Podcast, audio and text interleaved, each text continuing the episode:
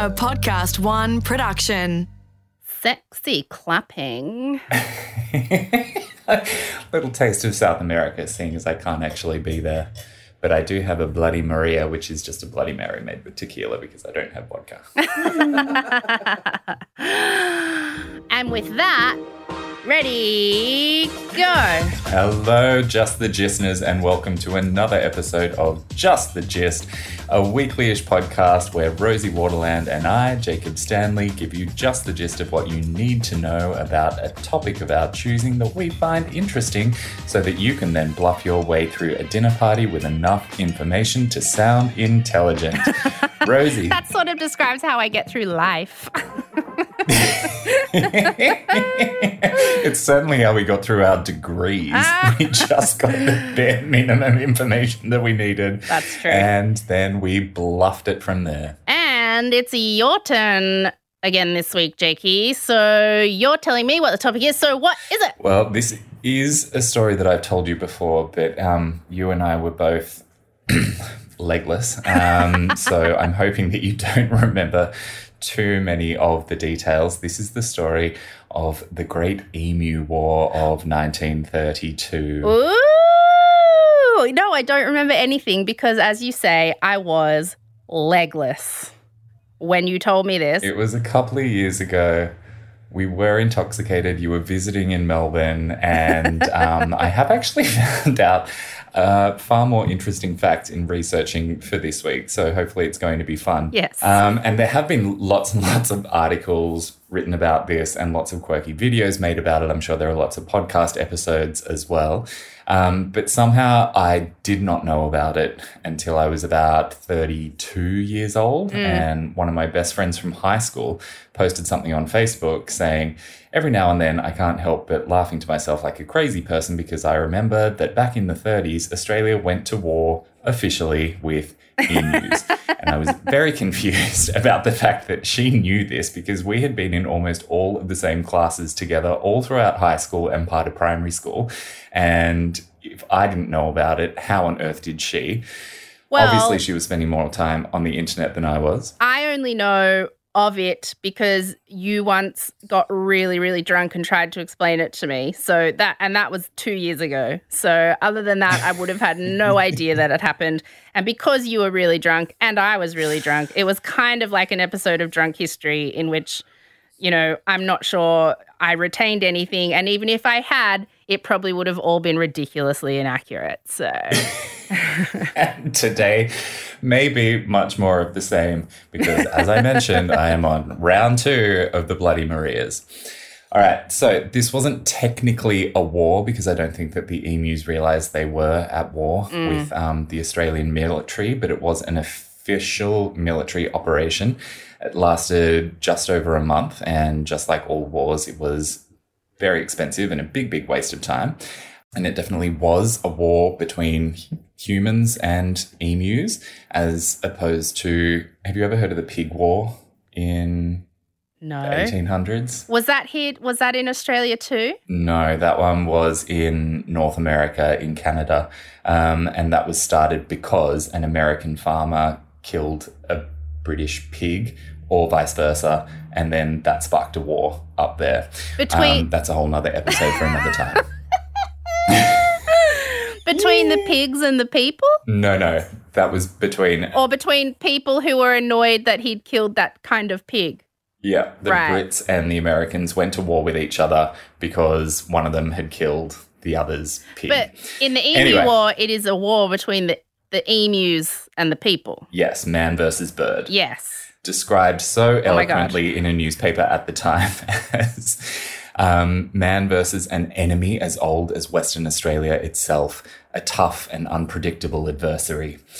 Um, so we're in Australia in 1932 in Yes. the district of Campion, which is in WA, and that's about three hours drive east from Perth. This So in the middle of butt F nowhere.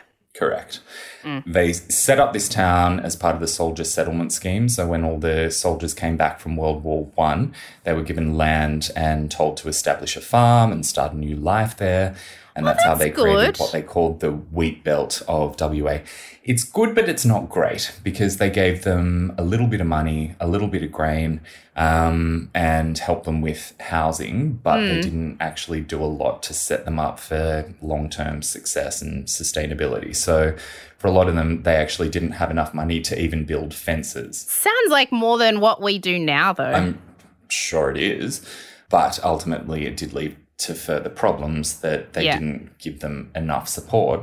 And in many ways, you could ask that it was a little bit manipulative because they were sort of being put to work to grow wheat that the rest of the country needed. Oh, so it wasn't like, here's a whole setup, thanks for going to war. It was like, here's a whole setup, by the way, we need you to grow some stuff that we need. Correct. Ah, um, and we suck. keep in mind that this yeah it was all happening in the depression as well. Um, so at that time the cost of wheat really plummeted and the government said don't worry keep growing the wheat. We'll subsidize the prices for you. And then they went just kidding can't afford to do that. Um, so they were kind of getting screwed not only financially but also environmentally because growing wheat in western australian desert is incredibly difficult. So for a few years their dear. crops failed. Yeah. In 1932, the farmers finally had a decent yield from their crops and they were kind of threatening to hold it hostage from the government. Good. Because the government had promised them these subsidies and then they backed out of that promise and they said, look, if you're not going to give us the price that we'd agreed to, we're just going to hang on to all of the wheat. Yeah. Um, they were in this sort of standoff, but they hadn't yet harvested any of the wheat. So the wheat was still growing. It looked like it was going to be a decent yield. Mm. And then the farmers of the Campion region heard that there were more than 20,000 emus migrating inland from the coast for their annual breeding season. I'm sorry. Did you say 20,000? Correct. 20,000 of these big, Where tall, had they been? fluffy animals. So they go out and spend the summer near the coast where it's a little bit, sorry, the winter Yeah. at the coast. And then when they're coming back for their breeding season, they need to go back further inland where it's a little bit drier and scrubbier and they So can is this- build their nests. Is this one of those things where Australia is so vast in ways that we don't quite understand, even today, but particularly Mm-hmm. back in the 30s before there was even, you know, a lot of development, that there could literally be a group of 20,000 emus that just no one would really come across often? That's how much just Mhm. vast space there is in this country. Correct. That's nuts. Um, and they spend a lot of their time as solitary animals, so they go out scavenging on their own most of the time. But when they're migrating, they migrate in herds. How much space do you reckon that is? Like five football fields? Like I reckon it like it'd be a lot. After this, we'll take the time to do the maths and work it out. But yes, it would be enormous. Like yes, Okay, so Dino just did the maths and apparently 20,000 emus would take up the space of 26 kilometers of space. square kilometers. I think so. Well, yeah. So Mhm. like that's Mhm. like more than a couple of football fields. that's like a couple of suburbs. Quite a bit more, That's I like think. from no, that's like from Circular Quay to like Cronulla if you're in Sydney. I don't know if other places in Australia. Work it out for yourselves. From where you are to 26 kilometers away. and they thought they were going to get him with two trucks and two guns. I just can't. Oh. Tell you what, that's what men and their incompetence get when they come up against some powerful ladies who are getting orgasms all the time and abandoning their kids all over town. Oh, all right. So, a sea of emus working their way towards this crop of wheat that you've taken years to grow. This is finally the moment when you No. could actually start to make a decent living off the hard work that you've put in. And these emus, you know that they're going to come and wreck it because, like I said, most of the farmers didn't have enough money to build fences. If they did build fences, they were kind of crappy. Um, and emus can jump more than two meters anyway. And also, there's 20,000 of them. They're, they're just going to trample your flimsy fence. Yeah, which then allows all the rabbits and all the other animals to get in as well. Um, so, and also, they're kind of terrifying. Let's face it, these Mm, no, things they used are. to be dinosaurs.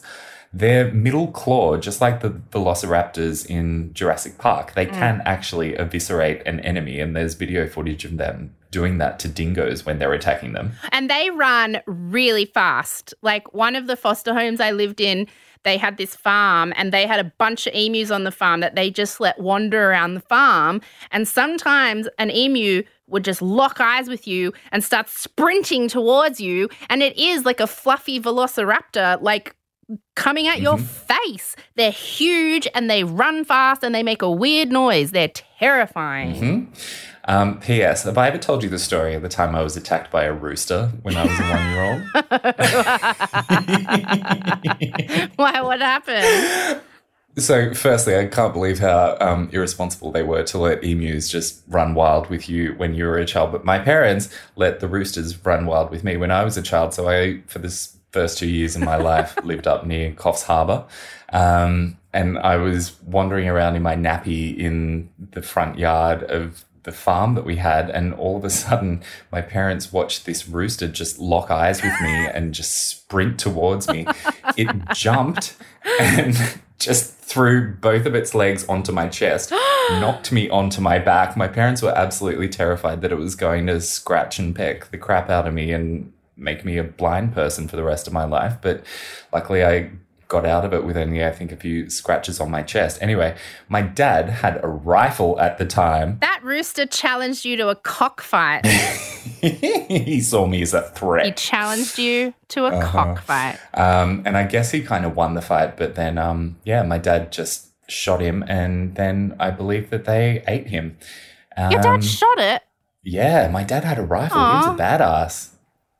Did it have a name? I'll find out and get back to you. It's kind of a grim story, Jake. was a very, very um, bad natured cock. Anyway, so Come across a few of them in my time. Hoyo. All right, keep going, keep going.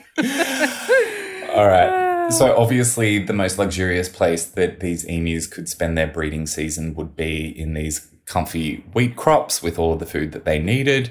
Um, and so they started getting into the farmland and they started eating as much wheat as they could. And they're stomping all over the crops and they're pooping everywhere. They're destroying fences, letting all these rabbits in, and people's entire it harvest like was being fest, wiped like a music festival. You know what I mean? Just like a bunch of people like Glastonbury or like Coachella. It's Emu Coachella. You're like, get lost. so obnoxious. And the right person for the farmers to have asked for help from at this point would have been the Minister for Agriculture. But because they were all ex soldiers, they had a lot more trust and faith in the military than they did in mm. bureaucrats and politicians. And the bureaucrats and politicians have screwed them over at this point. So why would you Correct. trust them? That's right.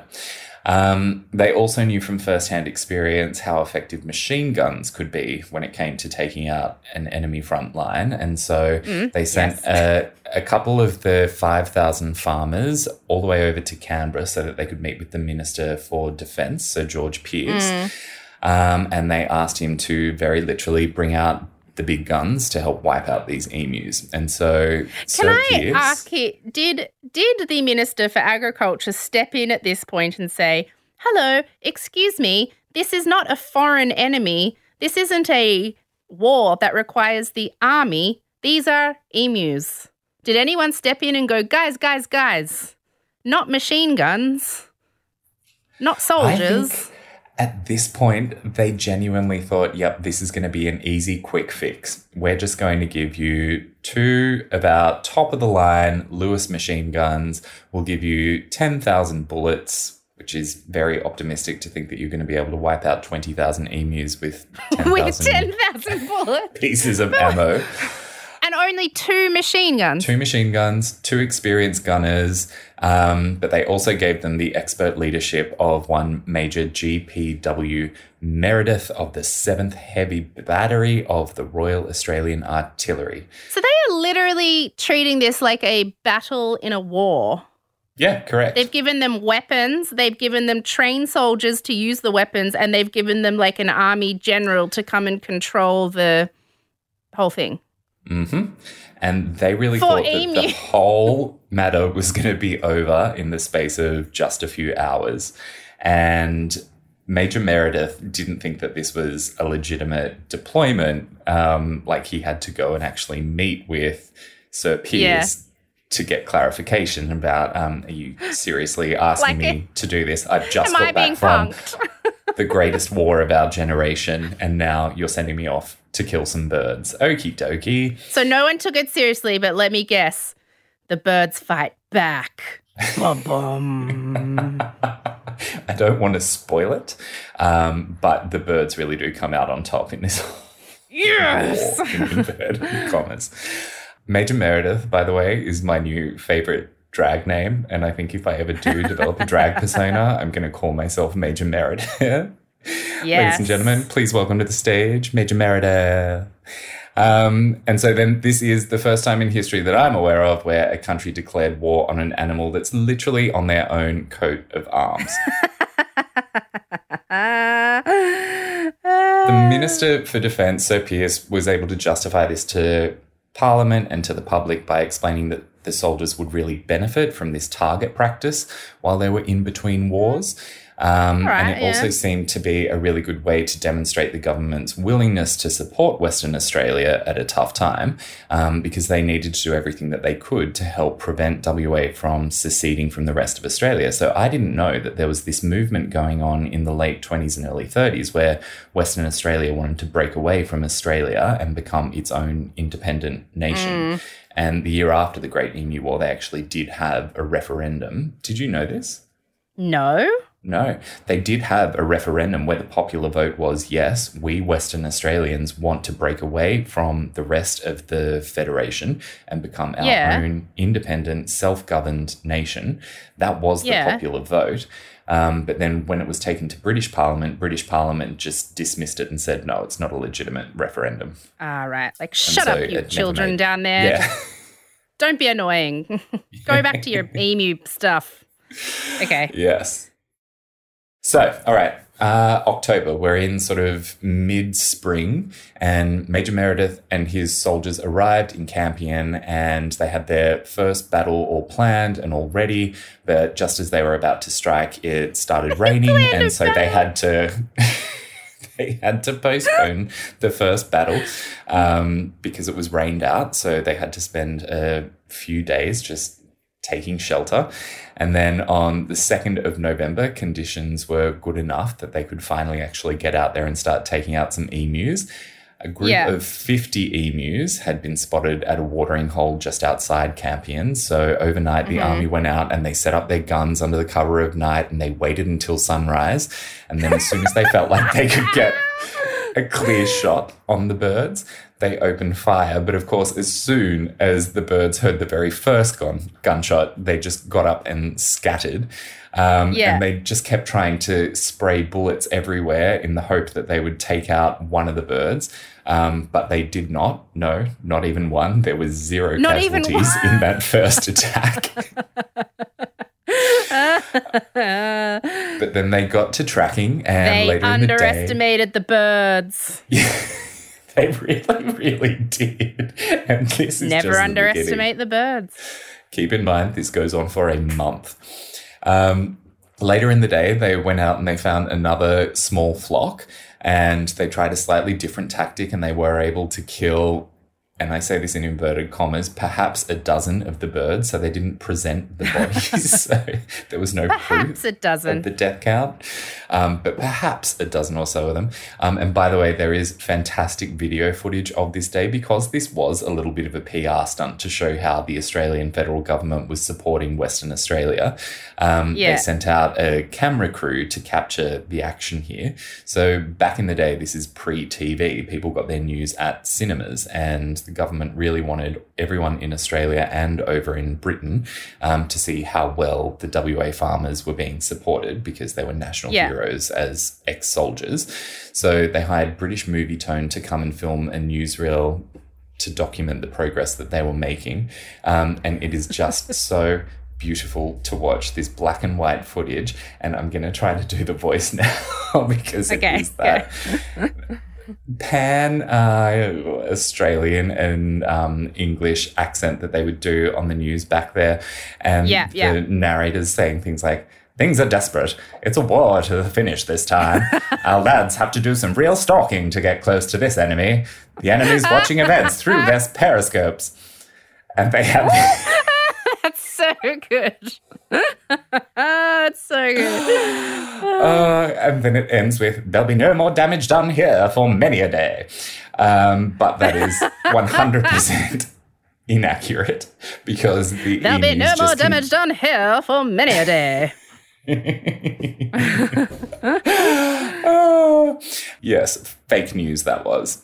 Two days later, 4th of November, Major Meredith received intelligence that there were up to a thousand emus that were heading towards a dam nearby. he had scouts all over the place. committed. oh my god, this is so good. So we started planning another ambush, um, and the soldiers sat quietly and they waited until the birds were close enough for the bullets to be able to reach them. And then they just started spraying at them again. But within just a few seconds, the gun jammed. And by that point, of course, the birds had just completely scattered. Through pure luck, some of the hundreds of bullets that they were able to fire took out 12 birds. So that was one of the most successful battle days that they had had in the entire war. Um, but then no emus were seen by anyone in the army for the rest of the day. Two days later, Major Meredith on the 6th of November received word that there were more birds even further south and that these birds were a lot more placid and a lot easier to shoot. Um, but by this point, the troops' morale was really starting to drop because they didn't feel great about the fact that they were being outsmarted by a group of animals that looked like they'd been designed by Jim Henson and the Muppet Factory. And the soldiers had started talking to the media and giving classic quotes like, Emus soon began to, sorry, I should do this in the voice. The emus soon began to improve their understanding of the science of warfare. Um, and the emus had, I'm sorry, I'm losing it. I'm sorry. Their understanding of the science of warfare. okay, keep going, keep going. um, and by all accounts, from the farmers and the soldiers, the emus had figured out really quickly exactly how far away they needed to stay from humans to be able to remain out of range of the guns. Um, They're geniuses. It's like that moment in Jurassic Park when they figure out how to open the door handle. Correct. Um, honestly, these things are the descendants of velociraptors Yes. and probably even smarter. Um, there were also reports that they'd started forming their own little battalions. So each of the little groups of emus that had formed seemed to have their own leader. And I'll do another quote and I'll do the voice again. This one yes, soldier said, go. each pack seemed to have its own leader, a big black plumed bird which stands fully f- six feet high and keeps watch while his mates carry out their work of destruction and warns them of our approach. At the first suspicious sign, he gives the signal, and dozens of heads stretch out at the crop. A few birds will take fright, starting a headlong stampede for the scrub, a leader always remaining until his followers have reached safety. They are geniuses. Mm-hmm. Mm-hmm.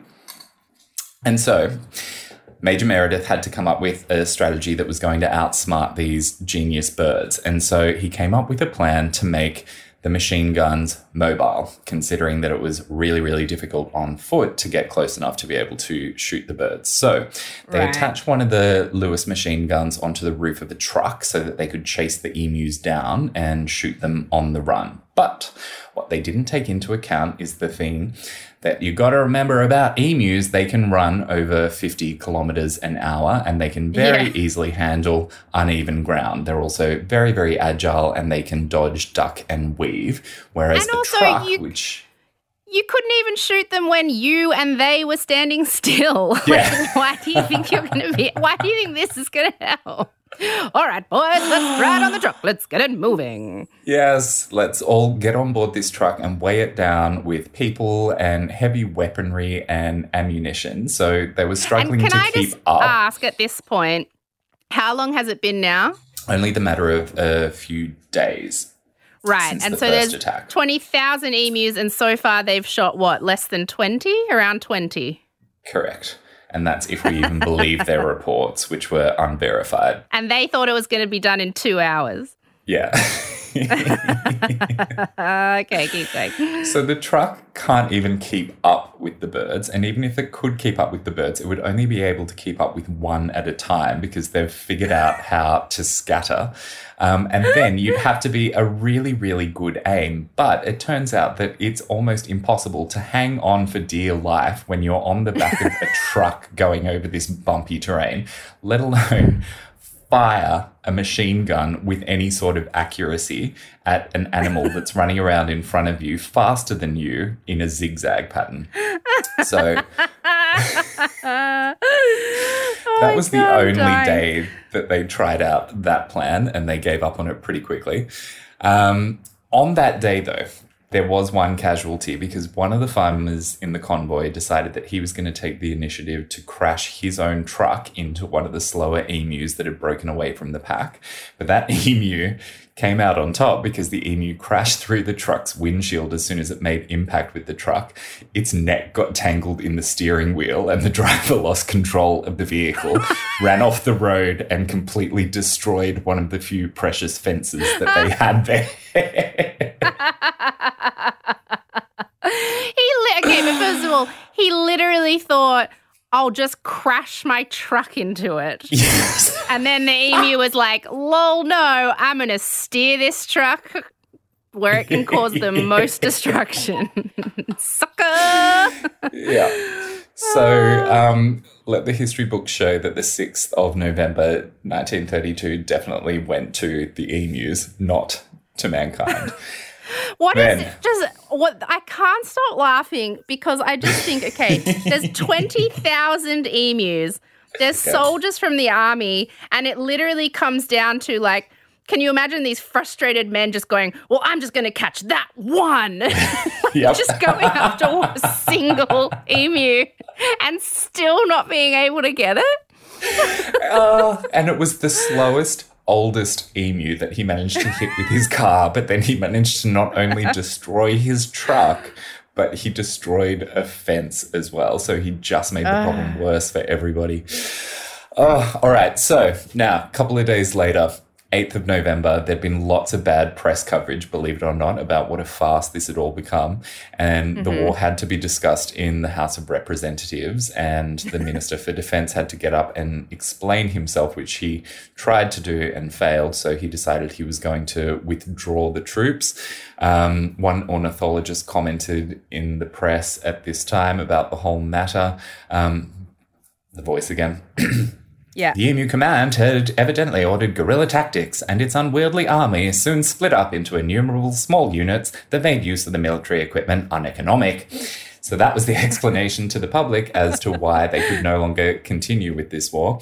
Um, Major Meredith tried really hard to defend himself and his men and maintain some of their pride and dignity by explaining just how tough the emus were. And so he said, the emu is an amazingly hard bird to kill outright. Many carry mortal wounds up to a distance of half a mile. If we had a military division with the bullet carrying capacity that these birds have, it would face any army in the world. They can face machine guns with the invulnerability of tanks. They are like Zulus, who even dum dum bullets could not stop. And So is he literally saying, I'm not kidding, we can't kill them because it's possible the emus could be the most powerful army in the world? Correct.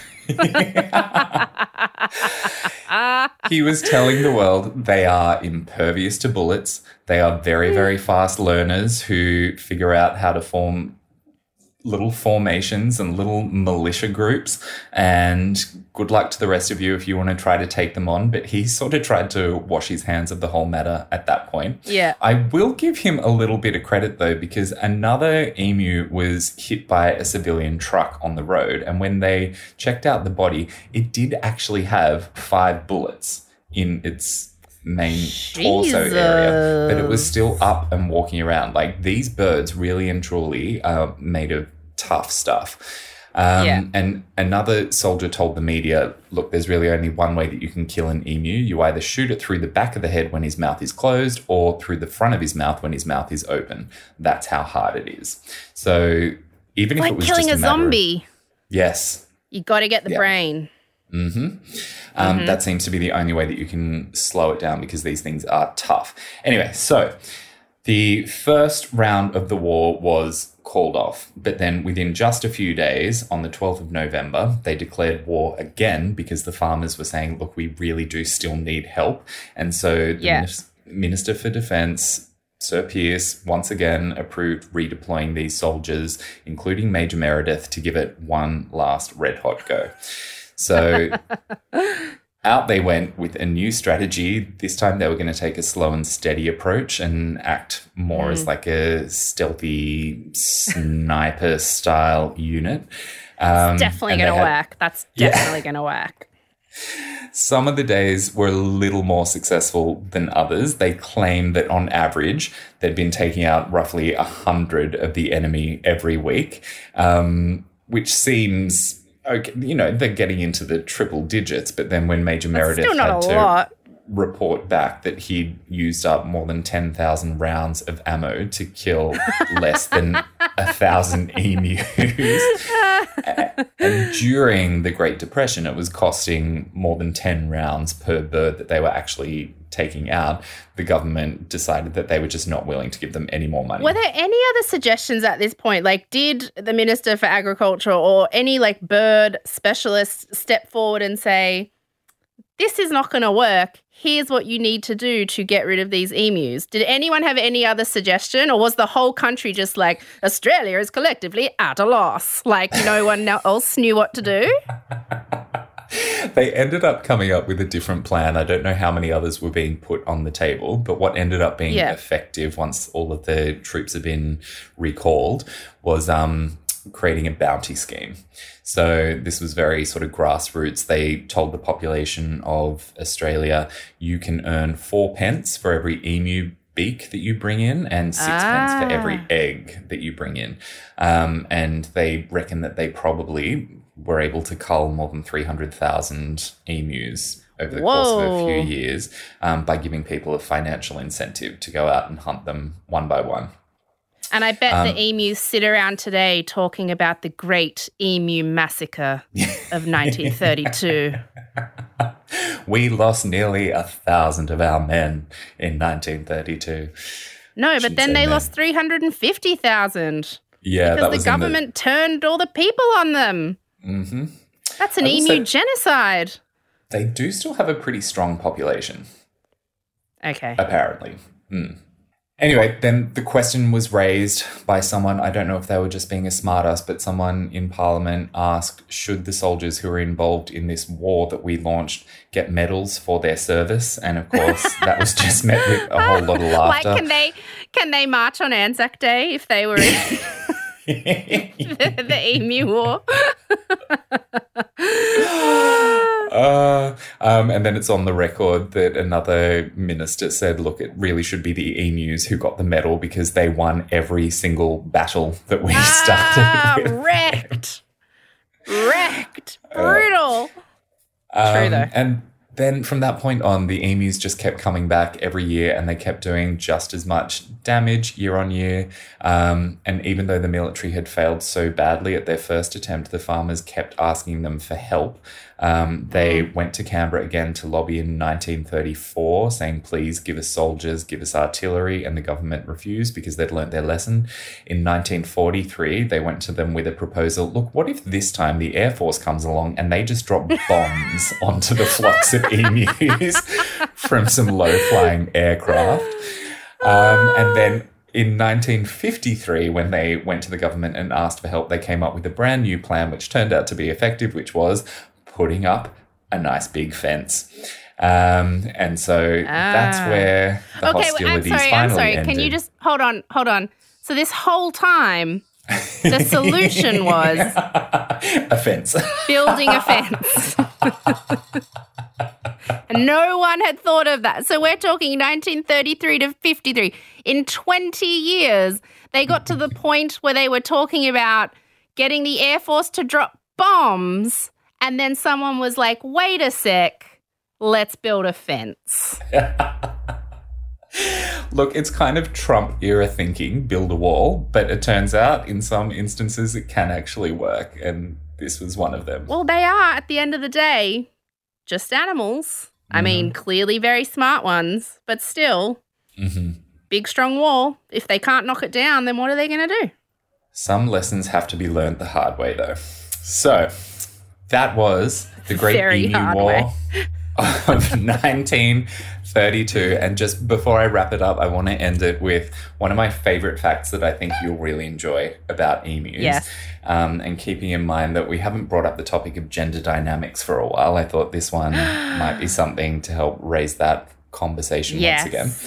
So the female emus really are the dominant gender in this Oh, particular no species. wonder they're so smart and successful. um, and they really, really dominate the males during breeding. So I thought it was interesting that they lay their eggs in a nest that the male is responsible for making for them.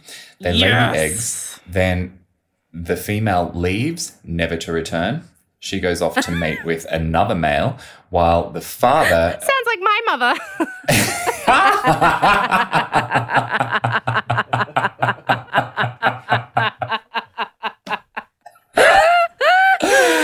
Oh, well done. anyway, keep going.